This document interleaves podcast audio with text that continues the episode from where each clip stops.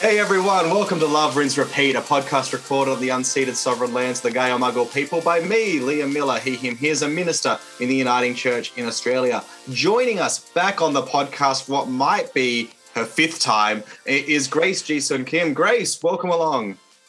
Oh, thank you so much for having me. It's always a pleasure to be on your podcast. You do so many. I don't know how you keep up. You and uh, Tripp Fuller make it look so easy. I decided to do one, and then it's so hard. I can barely put one up a month. One a month seems good. I, I, don't know. That might be the move in the future. I, you know, that's oh, okay. That's but you do wise. so many. Tripp does like once a week or something like that. But you two make it look so easy. I thought it was like a you know a piece of cake, but the so thing is though, Grace, we're, we're, not publishing two books a year, so like it's it's a bit easier to you know keep the podcast churning out if you're not also handling all of that. Um, and, and, speaking of books, we're talking today about your yes. recently released Invisible Theology yeah, Invisible. and the Experience of Asian American Women. We both yeah, got our copies held up for those watching. Uh, uh, this book it's yeah. out with Fortress Press now, and you can yes. pick it up wherever you get books. So please, folks, do that while you're listening. So, Grace, I guess like you know, talk to us about this book. Like in a lot of ways, it feels I don't know your relationship to it, but it feels like almost like a culmination of a lot of what has been you know in a lot of your other works and building and then kind of really takes the foreground here. Uh, so i don't know if you have a kind of a relationship to it if this is a book that's been brewing for a while or whether you know it has a different kind of relationship. So talk to us a bit about what you're hoping to achieve with this book and i guess how you found the uh, the reception so far Oh yeah, so uh, you know, it's it's a book. All my books kind of brew in my in my body for a while in my brain, and I've always kind of wanted to share my story. And they were, you know, they pop up in my blogs and my previous book, and so I originally started this book like more as a memoir, mm. and then um, when I had the publisher, the publisher kind of made it more academic. So you know, my stories are weaved in with the historical information of the Asian immigrants coming into the United States and into Canada and then you know some of the laws that were put in place. So there's a lot of history in the book as well as a lot of theology. So it's not quite the book i imagined it to be but that's with all my almost all my books. I think of one thing and then uh, the end product is something else. But i'm really happy with the book you know. I write in the introduction um, that you know i was near the end of the book and my laptop crashed. You know, you always think, and you know, students tell you their laptop crashed, and you think it's never going to happen to you. Yeah. And it was a new laptop. It was only like a year and a half mm. old, my Mac. And I just never imagined it. And I'm one of those busy people that could care less about storing things on, on a hard drive. and so I lost most of this book oh and it was very devastating. I just mm I cried for months because I sent it to so many um, tech companies so that they can retrieve the data. Nobody could. Mm. So the last option was then to send it to uh, Apple, and then they just redid the internal, which means there's no way to uh, get the old data. So I lost everything. Mm. And, you know, it was a really tough lesson to learn. Yeah. Now I have three external hard drives and I email documents to myself all yes. day long, you know, yeah. I'm working on something. I change a period. Okay, I gotta, ch- I gotta email myself. so it was a devastating event for me. Yeah. So rewriting. And then, you know, as with every book, you submit it and then it takes them a while to do the copy editing. Mm. So it was months later, I got the book back with the copy editing. And then I realized, you know, I, I did begin with a uh, hoping it to be a memoir and then it changed into more of a theological historical religious mm. uh, book but then look reading back my own stories that i included i was like oh no i don't know if I should include these stories. It was the it was a really like um it was a strange moment for me mm. because I had written it, but then, you know, months away from it, I was like, oh, I can't believe I wrote all this into the book. And I was debating, should I delete some of these stories? And then at the end, I kept every single one of them mm. that was already in it during the copy editing stage. And so now it's kind of out there, very, some of them very personal stories. Some of them, I don't know if I still should have shared it, but, you know, I share the ordination story, but I've talked about it a lot. So I thought, okay, it's okay now. Mm. Um, I didn't put names in there, but I just thought since I've talked about it so much, it's okay now to be in a book. So there are very personal stories. And I found at the end, because I do, you know, I'm a feminist theologian, uh, without the stories, I think it's really hard for people to to understand the theology that I'm trying to develop and present. Mm-hmm. And so mm. even at the end, I I do develop the theology of visibility. That was not my intention when I first began the book many, many years ago, because it was supposed to be a memoir. But because it turned a little bit, you know, as uh, maybe a textbook people can use yes. or a Bible study book or you know individuals can read it for them for their own selves um, i thought i should end with some uh, theological kind of mm. um, thing. So that's where I developed the theology of visibility. And so, you know, I'm so glad, you know, I was on Tripp's podcast, which will be coming out. You, you may beat him to it. I don't know who's going to uh, share it first. But I'm, I'm, this is what I wanted. I wanted non Asian Americans to read it. Yeah. I want everyone to read it because I think people can still find a part of themselves as they're reading my book. Their the history the history of immigration will be different but still they may be on the other side of that story too. But i'm just hoping that the book will open people's eyes and hearts to how to see how people in the margins experience God, experience Christianity, um, experience church, because you know Christianity and theology has been so white and so male dominated. We need to kind of dismantle this, unpack it, deconstruct it. And so I hope my book is a little contribution to that. Um, I think it's a necessary kind of contribution. That's why we need womanist uh, voices. We need Hispanic, Latinx voices. We need uh, white women. We need all these voices, queer voices, every voice to help us understand God's presence in our life because, you know, God is this infinite being who created all of us, and we are this tiny little human being. And so, you know, one voice will do no justice to understand God's presence in the world. We need all these diverse voices and their experiences to help us understand the fullness of God. Mm. Thank you, Grace. I think it does definitely uh, move us in that direction. So it is an excellent work. I, I was. Thank you. It, it, was interesting. So thinking about this, this uh, you know, this central idea of invisibility, and, and that being this marker of of Asian American women experiences. Um, there was a tweet I saw some time ago, and I tried to find it in preparation for this, but I, maybe it was deleted or the person wisely left Twitter. Um, but uh, she was a, a, Asian American woman, and she was talking about how she was at some big kind of conference. Um, sitting next to her white husband, and then they said like, okay, now we're going to have like the POC caucus so folks who are, you know, white you can move out. And, and, and so the husband got up and he kind of turned back to her and it's like, you know, aren't you coming? And she was like, you know, I'm a, I'm a person of color too. Um, you know, and, and, you know, she, you know, she had that, that kind of experience of, you know, invisibility and, and, you know, what, when you count and, and, and do people see you as counting within that? And I think, you know, part of what your book is exploring is that particular experience of, you know, belonging and non-belonging um, yes. You know, particularly when the racial discourse is so often in the US, you know, a, a black-white discourse. Um, so yeah, talk to us a bit about that in, in, invisibility as this kind of you know central motif, and then I guess how that kind of yeah, you know, that that relation, I guess, within seeing where where people see themselves and belong, and and actually, and the books kind of push to we need to see ourselves in this Asian American identity. Yeah. So, you know, I the the concept of invisibility and being invisible is not just to the Asian American woman, but also Asian American men too. So, you know, as you mentioned, the black and white dichotomy of racism.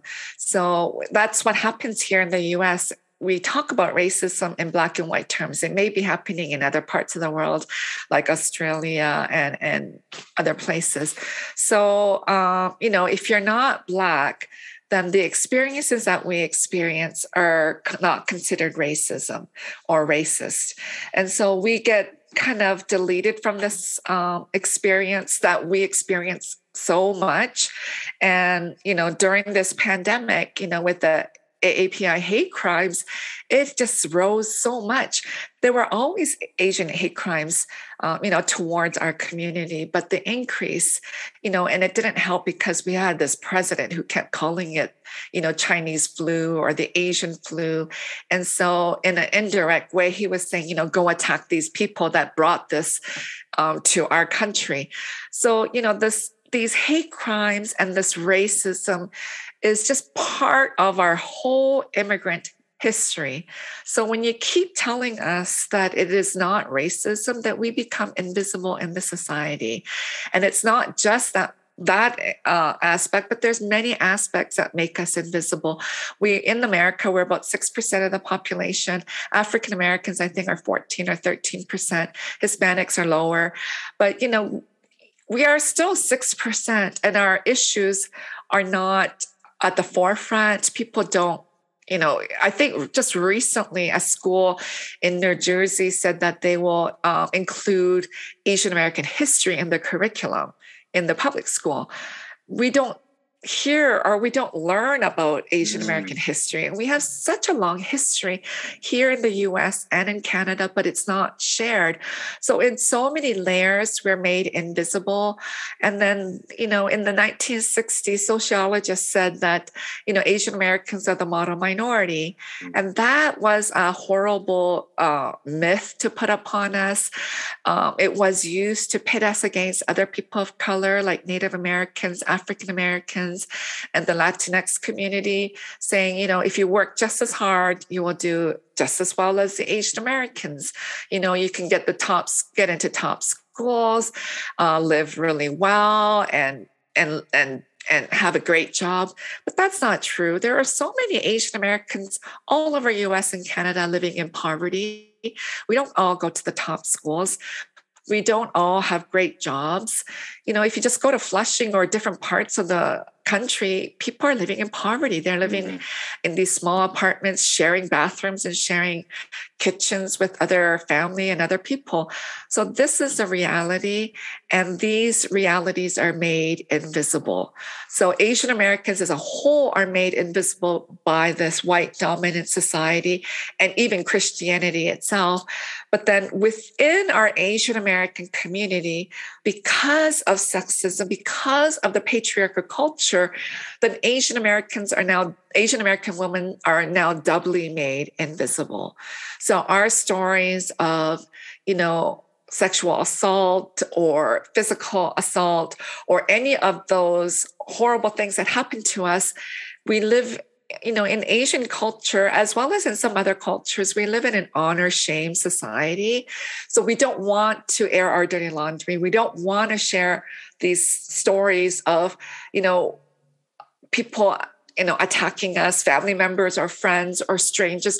We don't want to share that. So then that, that's the other layer of Asian American women's experience that we are made invisible by the white dominant society and then this this patriarchal Asian culture that we also reside and are part of. And so part of, you know, the stories that I, you know, I struggled with after I wrote it, should I include them or not? You know, I think if I don't share the stories, then I'm making also myself invisible mm. to even within my own book. So I decided to share them to say this is what is happening to Asian American women. It's a very common thing that's happening. So, you know, we shouldn't be so ashamed of it. We need to mm. share, we need to understand it's happening and do something about it in our community. Otherwise, our issues become invisible, our, our being, our, our personhood becomes invisible because we're going to keep uh, burying it and burying it as if everything is okay mm. within our Asian American community. So there is this double layer of being invisible. So that's why it's a it's you know, this is not a good thing for us. You know, we are all created in God's image.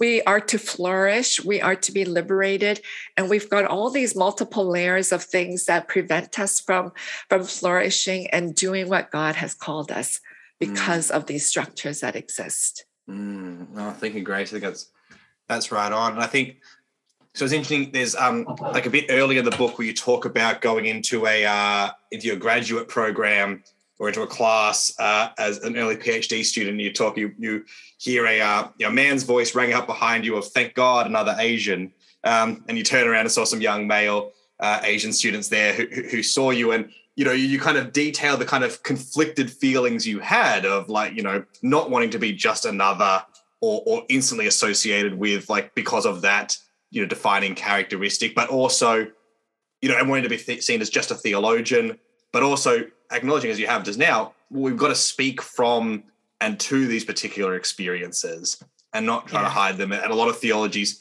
problems in that white male mode of, of particularly through the 20th century was just like being like well i'm not anyone in particular i'm a universal person who can speak to all and all and all um, so yeah I, you know as you kind of you know wrestle with those experiences and then but and then also this desire to say no we need to stake our claim we need to own and become visible.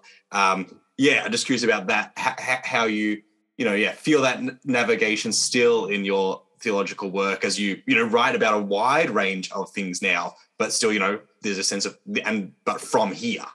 Yeah. Yeah.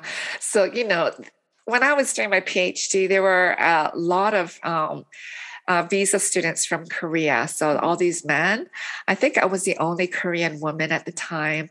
Um, it, it, it's a large program at the University of Toronto. There's, uh, you know, I think seven seminaries there and mm. they all come together as the Toronto School of Theology. So I was at Knox College and St. Michael's University, but I was about the only Asian woman there, Asian American woman, and I had all these uh, Asian American or Asian male. Classmates. It was very difficult. Um, you know, in one way, it was fun to hang around, but another way, the expectation, but then also how other white people see me. Uh, it, so there were a lot of things happening and it's one of those experiences i'm just so glad to put behind me and be and to be done with i'm just glad that it was it was one of those programs yeah. but you know it, it really made me struggle with my own identity and how I am viewed by others uh, within the Asian American community and the wider community. And I bring all those kind of aspects mm. into the book in different ways. And, you know, even though I said I'm glad to be done with it, those kind of struggles I continue to have in different areas. So it's not something I can just push behind and, okay, I went through with it and it won't happen again, but it does happen. And, you know, I just, you know, I end with the theology of visibility. I hope those who feel invisible, for Asian Americans, it's a very common experience. We can just talk about being invisible and all of us understand fully what that means. Mm. But I think in so many other ways, different constituents, different people in our society feel invisible, whether it be because of their ableism, whether it be their uh, sexual orientation or their gender identity. People are made to feel invisible. And I think, you know, part of our Christian calling is to embrace one another and to love one another and to value them and make them visible. They should be mm. pulled in from the margins and welcomed. Mm. Yeah, you're right at one point about how that you know invisibility obscures our understanding of the self, our desire, our perceptions. You know, there, there, there is this kind of yeah, this self damage or this self you know obfuscation that happens yeah. through that oh, process, yeah. and and you know, so oh, so there is this kind of affirmative, healthy move in in that claiming of visibility. Yeah. Yeah. So, you know, when I was growing up, because of the racism experience in school, you know, you just want to be made not only are you made invisible, but you want to make yourself invisible too. Because mm. if you stick out, then they will continue to make fun of your looks, your heritage, your identity, your accent, the way you dress, the way you smelled. You know, there's all that. So, you know, there's all these different layers of this invisibility that happens to us. But, you know, as I write the book and as I raise my three children, I'm trying to live day by day by embracing and and celebrating my Asianness. Mm. uh, you know, um, Sandra Oh, who's a Canadian uh, American actress, I, I, identify with her in so many different ways. Uh, and the fact that when I was growing up, everybody thought I looked like Sandra Oh. But anyway, that's another side thing. But her and I are very similar in age, and but she she has the hashtag. It's a it's just an honor to be an Asian. So I try to uh, celebrate because mm-hmm. I, I, think that's what we need to do, yeah. uh, whatever your identity is. You know, the other book that I wrote, um, co-wrote with Susan Shaw, Intersectional um, Theology, that really looks at our multiple layers of identity and the intersectionality and how these forms of oppression are intersectional. So I feel those who are oppressed uh, because of these different forms of oppression and domination that, you know, these multiple layers that happen in our society and in our churches can start to embrace their uniqueness, mm. their ethnicity, their identity. Because I think if we can do that, then we will be happier and be grateful and thankful for being created the way we have been created. Yeah. And then I like then how that that celebration and embrace then when you get to that theology of visibility like carries over into method and expression. And that you say like you know Asian people have this rich cultural heritage, rich language, rich conceptual, yeah. philosophical traditions that need to be brought to bear on the way we talk about God. Um, yeah. And you've done this in, in, in, other works. You've talked about um, the Holy Spirit and, and, and Chi, and you, you, kind of bring up, you kind of use four yeah. in this book of of Chi and oh, I want to give some Han, uh, Uri, and and and Jong. Um, yeah. You know that you bring these out as you know these are gifts to kind of our our, our speech about God that we you know need, as part of being visible is bringing all of that along. So so talk to us a bit about that side of you know you have to go into the whole thing with all four, but like a bit of how that shapes that theology of visibility and is I guess this outworking of that celebration and affirmation. Yeah. So, you know, for a long time, I was so embarrassed about uh, my heritage, my language, everything. Uh, I remember when I was growing up, my friends would do, uh, my Korean immigrant friends would do a lot of things to make themselves look less Korean. Mm-hmm. Um, either put, uh, and it was very common practice because I read it in other people's books now too. Mm. Um, with the with the eyelids, uh, my friends used to put uh, tape over their eyes to make their eyelids fold, um, dye their hair, um, do various things um, to make them look mm. less Asian. And you know, nowadays people do plastic surgery to make themselves look less Asian too, and that happens in Korea.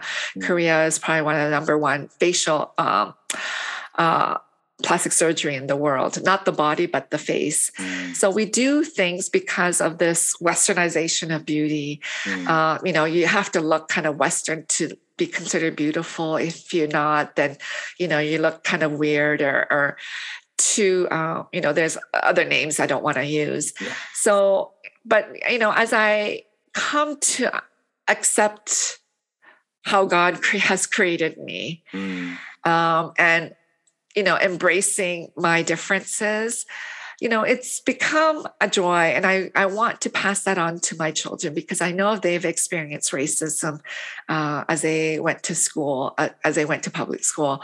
So I, you know, and this is for all that we need to um, celebrate this theology of visibility.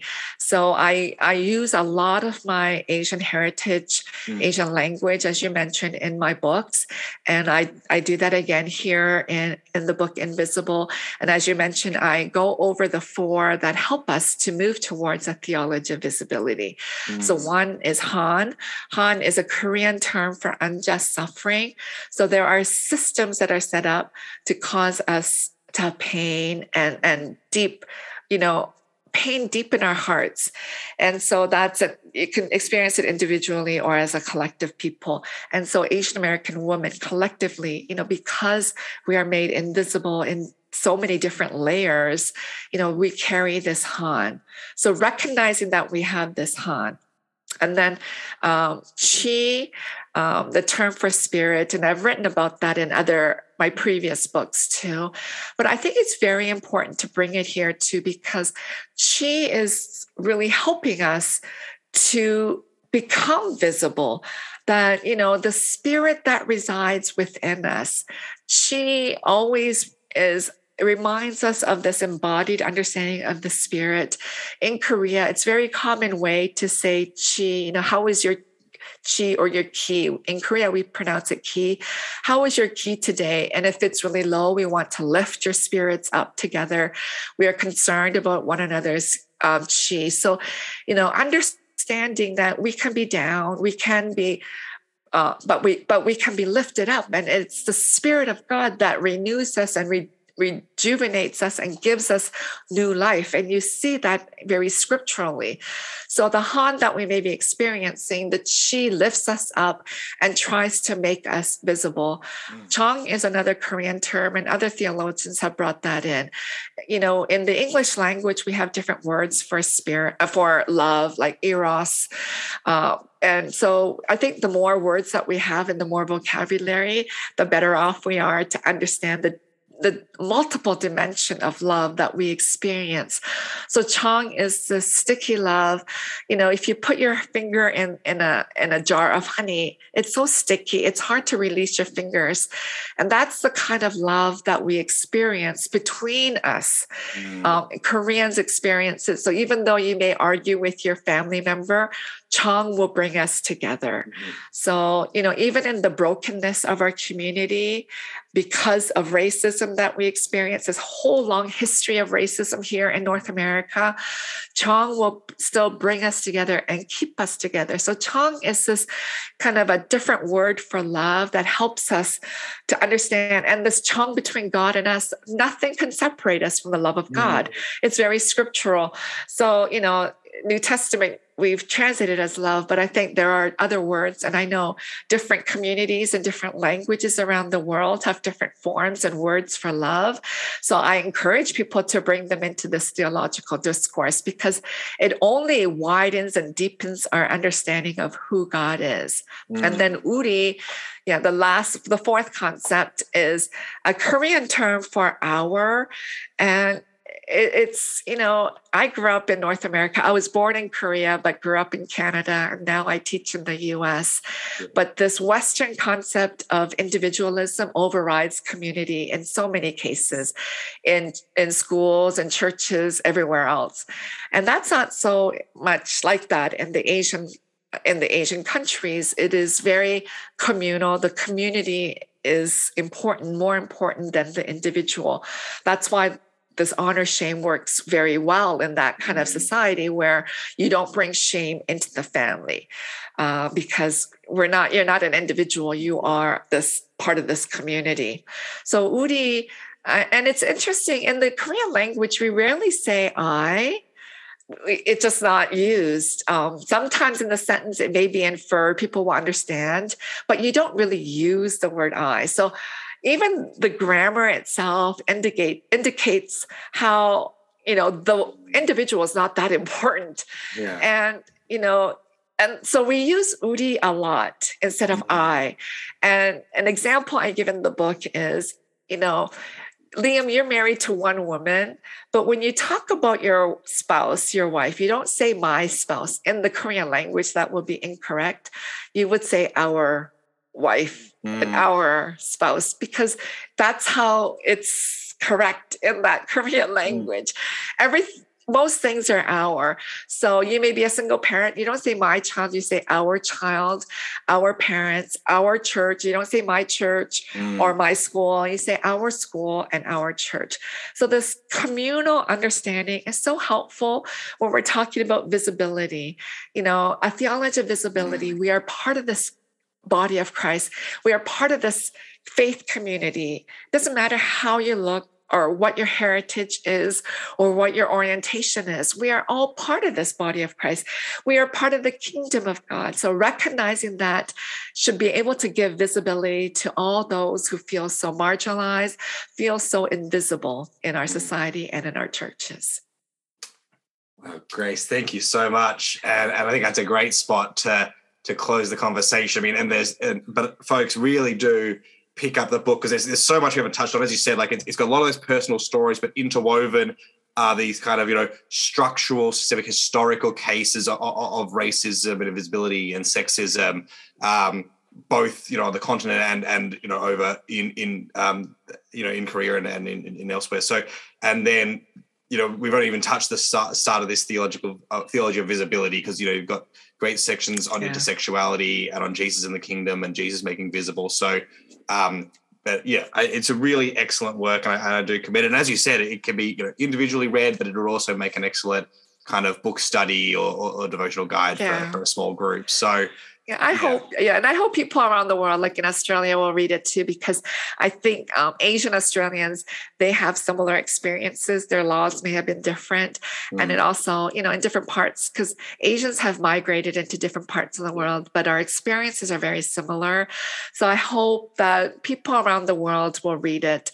And you know, I I love to hear from people. I love to hear reviews and the ratings. So please go ahead and rate it on Amazon or wherever you do it, Goodreads, and and encourage people to read it. Thank you so much, Liam. It's always a joy to to be on your podcast. You make it look so easy, and I know it's not. So thank you so much for having me, and I hope to see you one day again um, yes. when the pandemic is over, when we can all travel again. So. That would be wonderful. So, much, so oh, no, thank you so much. It is always a joy to have you on. It's always a, a, a pleasure to read your work. Um, and, and folks, as well as picking up Invisible, make sure open up wherever you're listening to this right now. Uh, open up and also subscribe to uh, Madang um, Grace's oh, podcast uh, and, and have a listen to that. Some excellent episodes. Um, and yeah, Grace, thank you so much for joining us again. And, and folks, we'll see you all uh, next week. Thank you so much, Liam. It's a joy to be with you.